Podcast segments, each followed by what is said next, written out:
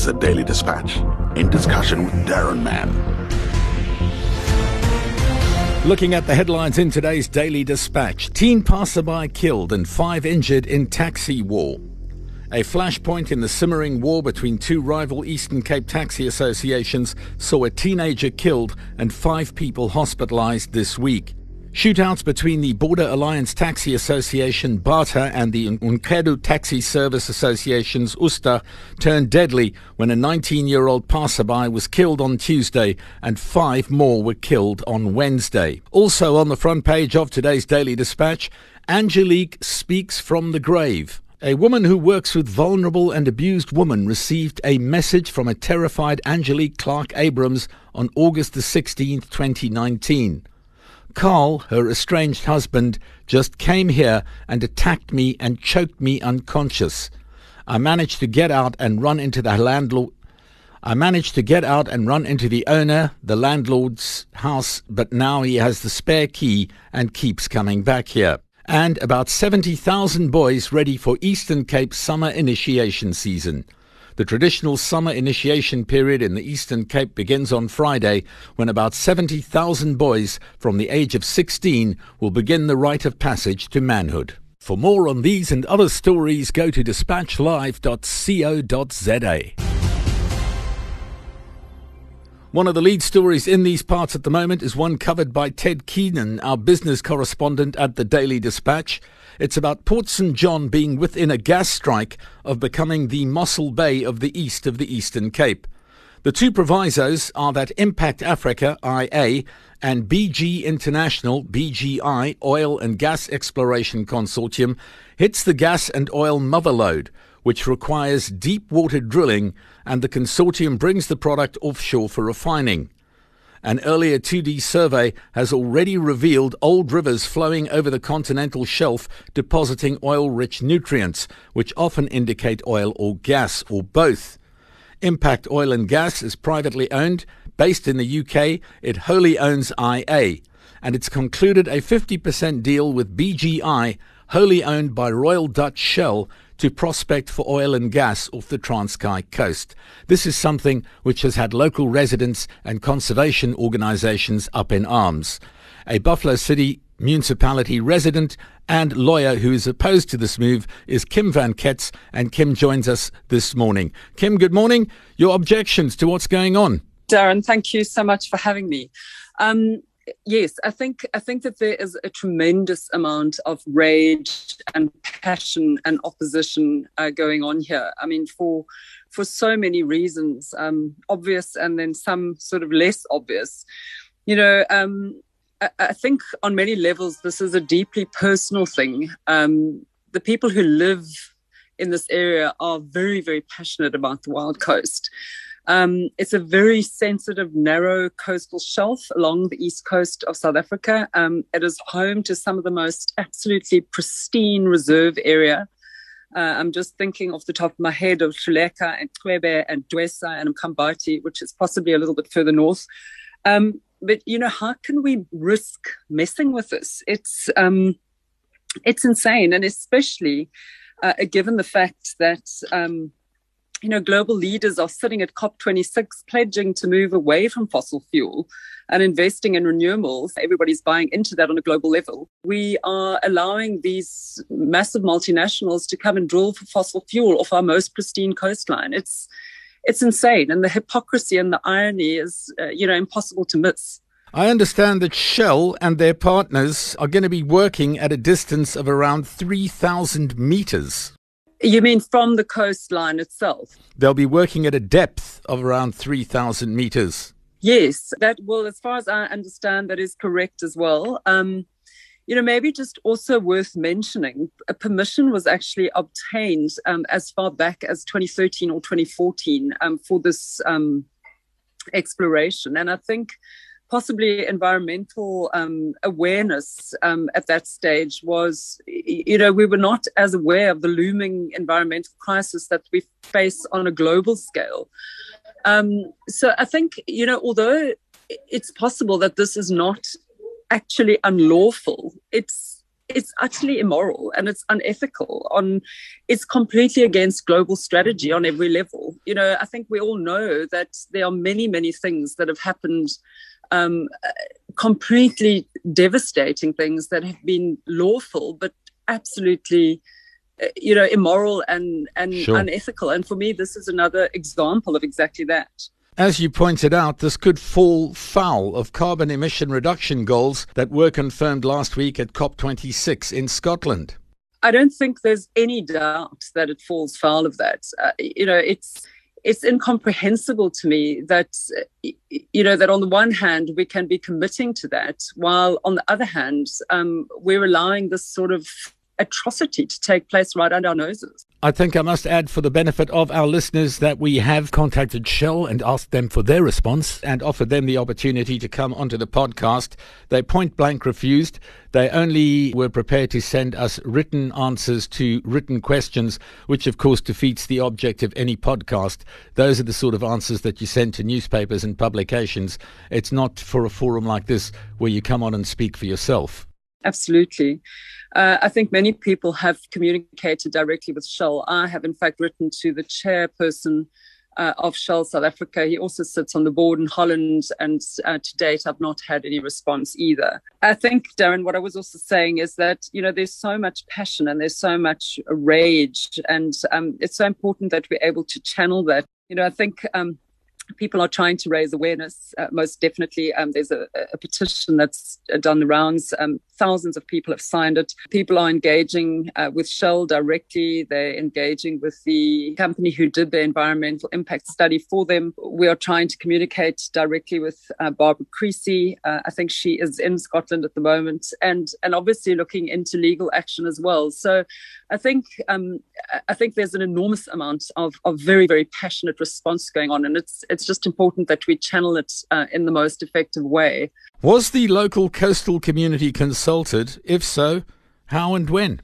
You know, according to um, Shell's sort of PR standard stock response, they do list um, attempts apparently or, or notifying the community of their intentions and requesting um, input. But, you know, somebody, uh, for example, like Kevin Cole, uh, who you may be familiar with, who is very, very involved in this sort of thing, uh, says that he knew nothing about it. So, you know, I certainly knew nothing about it. So, although um, Shell is is stating that there was uh, an attempt to engage the community. Community members are certainly not aware of that and don't feel that they have in any way been consulted or given an opportunity to do so. And you know that's the kind of thing. It would have been helpful to have Shell online as well, so that they can uh, you know provide their side of the story. I certainly was not aware of this until I, I read the report in the Daily Dispatch a few days ago, and you know things are set to uh, start on the first of December. You know it's it's incomprehensible to me. Certainly, everybody that I, I have engaged with, nobody was aware that this was pending. Kim, give us an idea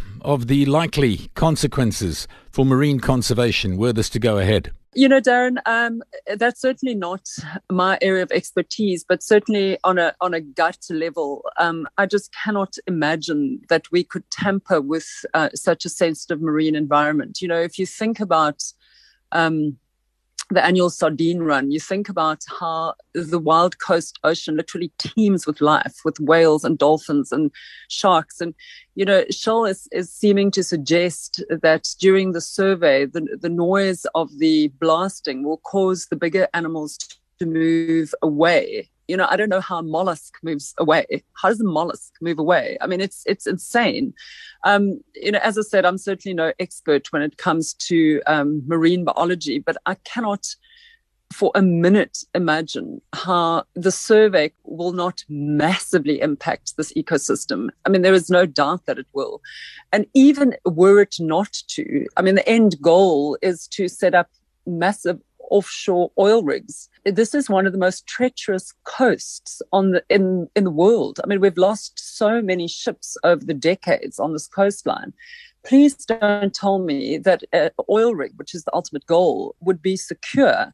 I mean, even aside from the massive damage that the placing of the oil rig and the removal of the natural resources would cause, imagine the devastation that would be caused. We're moving in the opposite direction of where we've committed to go. And it is it is utterly unacceptable on every level.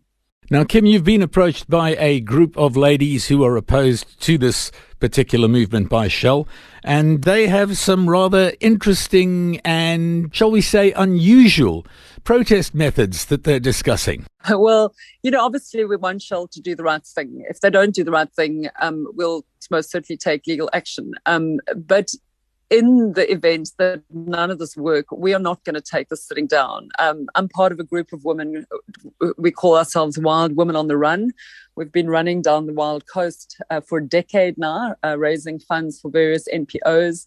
We are deeply passionate about this coast, and the women are warriors. They are enraged by what is happening, uh, and some of them are very, very prepared to body paint themselves and chain themselves naked to wherever they need to chain themselves. I think the ship uh, that is being dispatched to do the survey is called Amazon Warrior. So um, whether it's to Amazon Warrior itself, whether it's to the Shell head office in Johannesburg, um, there's, as I said, there's a lot of passion and there's a lot of rage. And um, I think literally feel as if they're willing to lay down their lives for this coast. A lot of passion, a lot of rage, and a lot of opposition. Kim Van Ketz, thank you very much for joining us on Daily Dispatch in discussion with Darren Mann this morning. Have a good day. Thank you for having me, Darren. Bye bye. Joining us now on the Daily Dispatch in discussion with Darren Mann is Jason Simpson. Jason is based in East London when he's not on board the Sea Shepherd. Jason, thanks for joining us on the show this morning. And I think for starters, explain to our listeners what the Sea Shepherd is and what it does. Yeah, thank you. So, um, Sea Shepherd is a marine conservation society.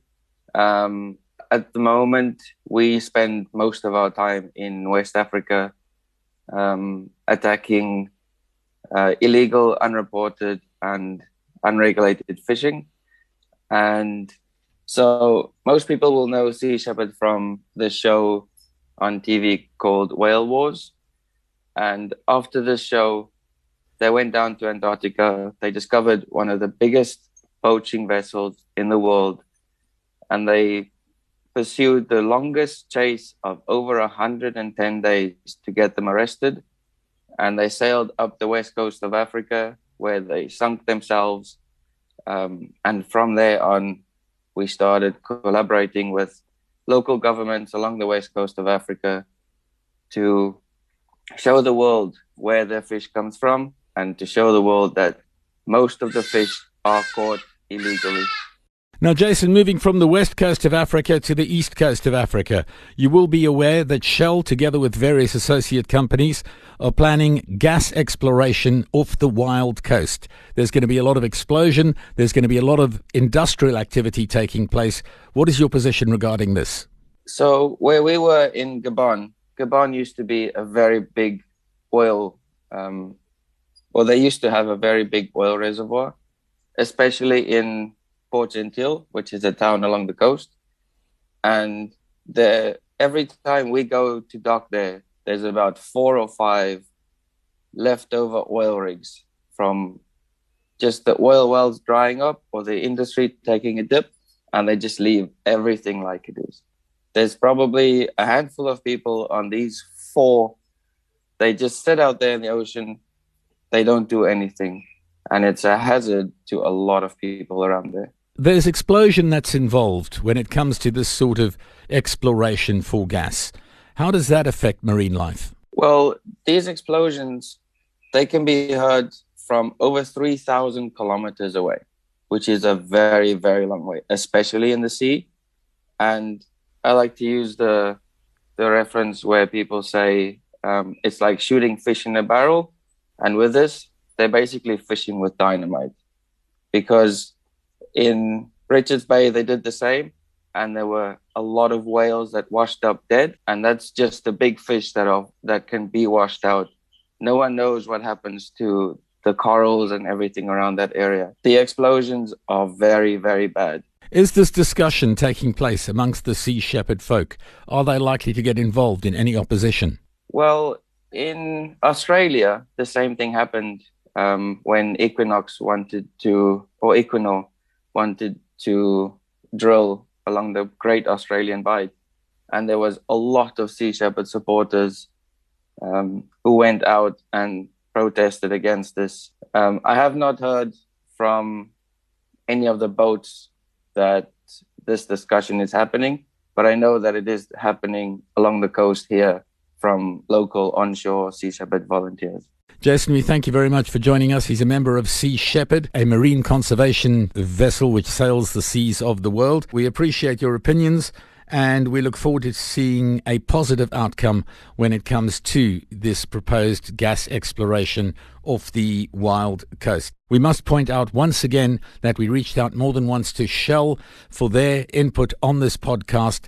They refused to join us. All they were willing to do was send answers, written answers to written questions, which of course is what you do with a newspaper and a publication. It's not the way that you deal with a podcast where live voices and live questions are answered in real time.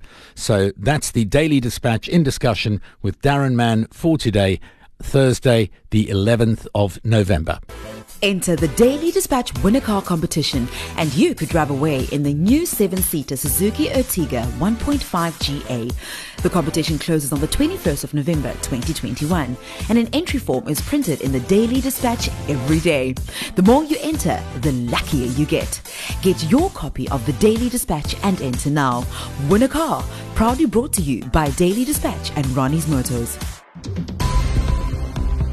That was the Daily Dispatch in discussion with Darren Mann.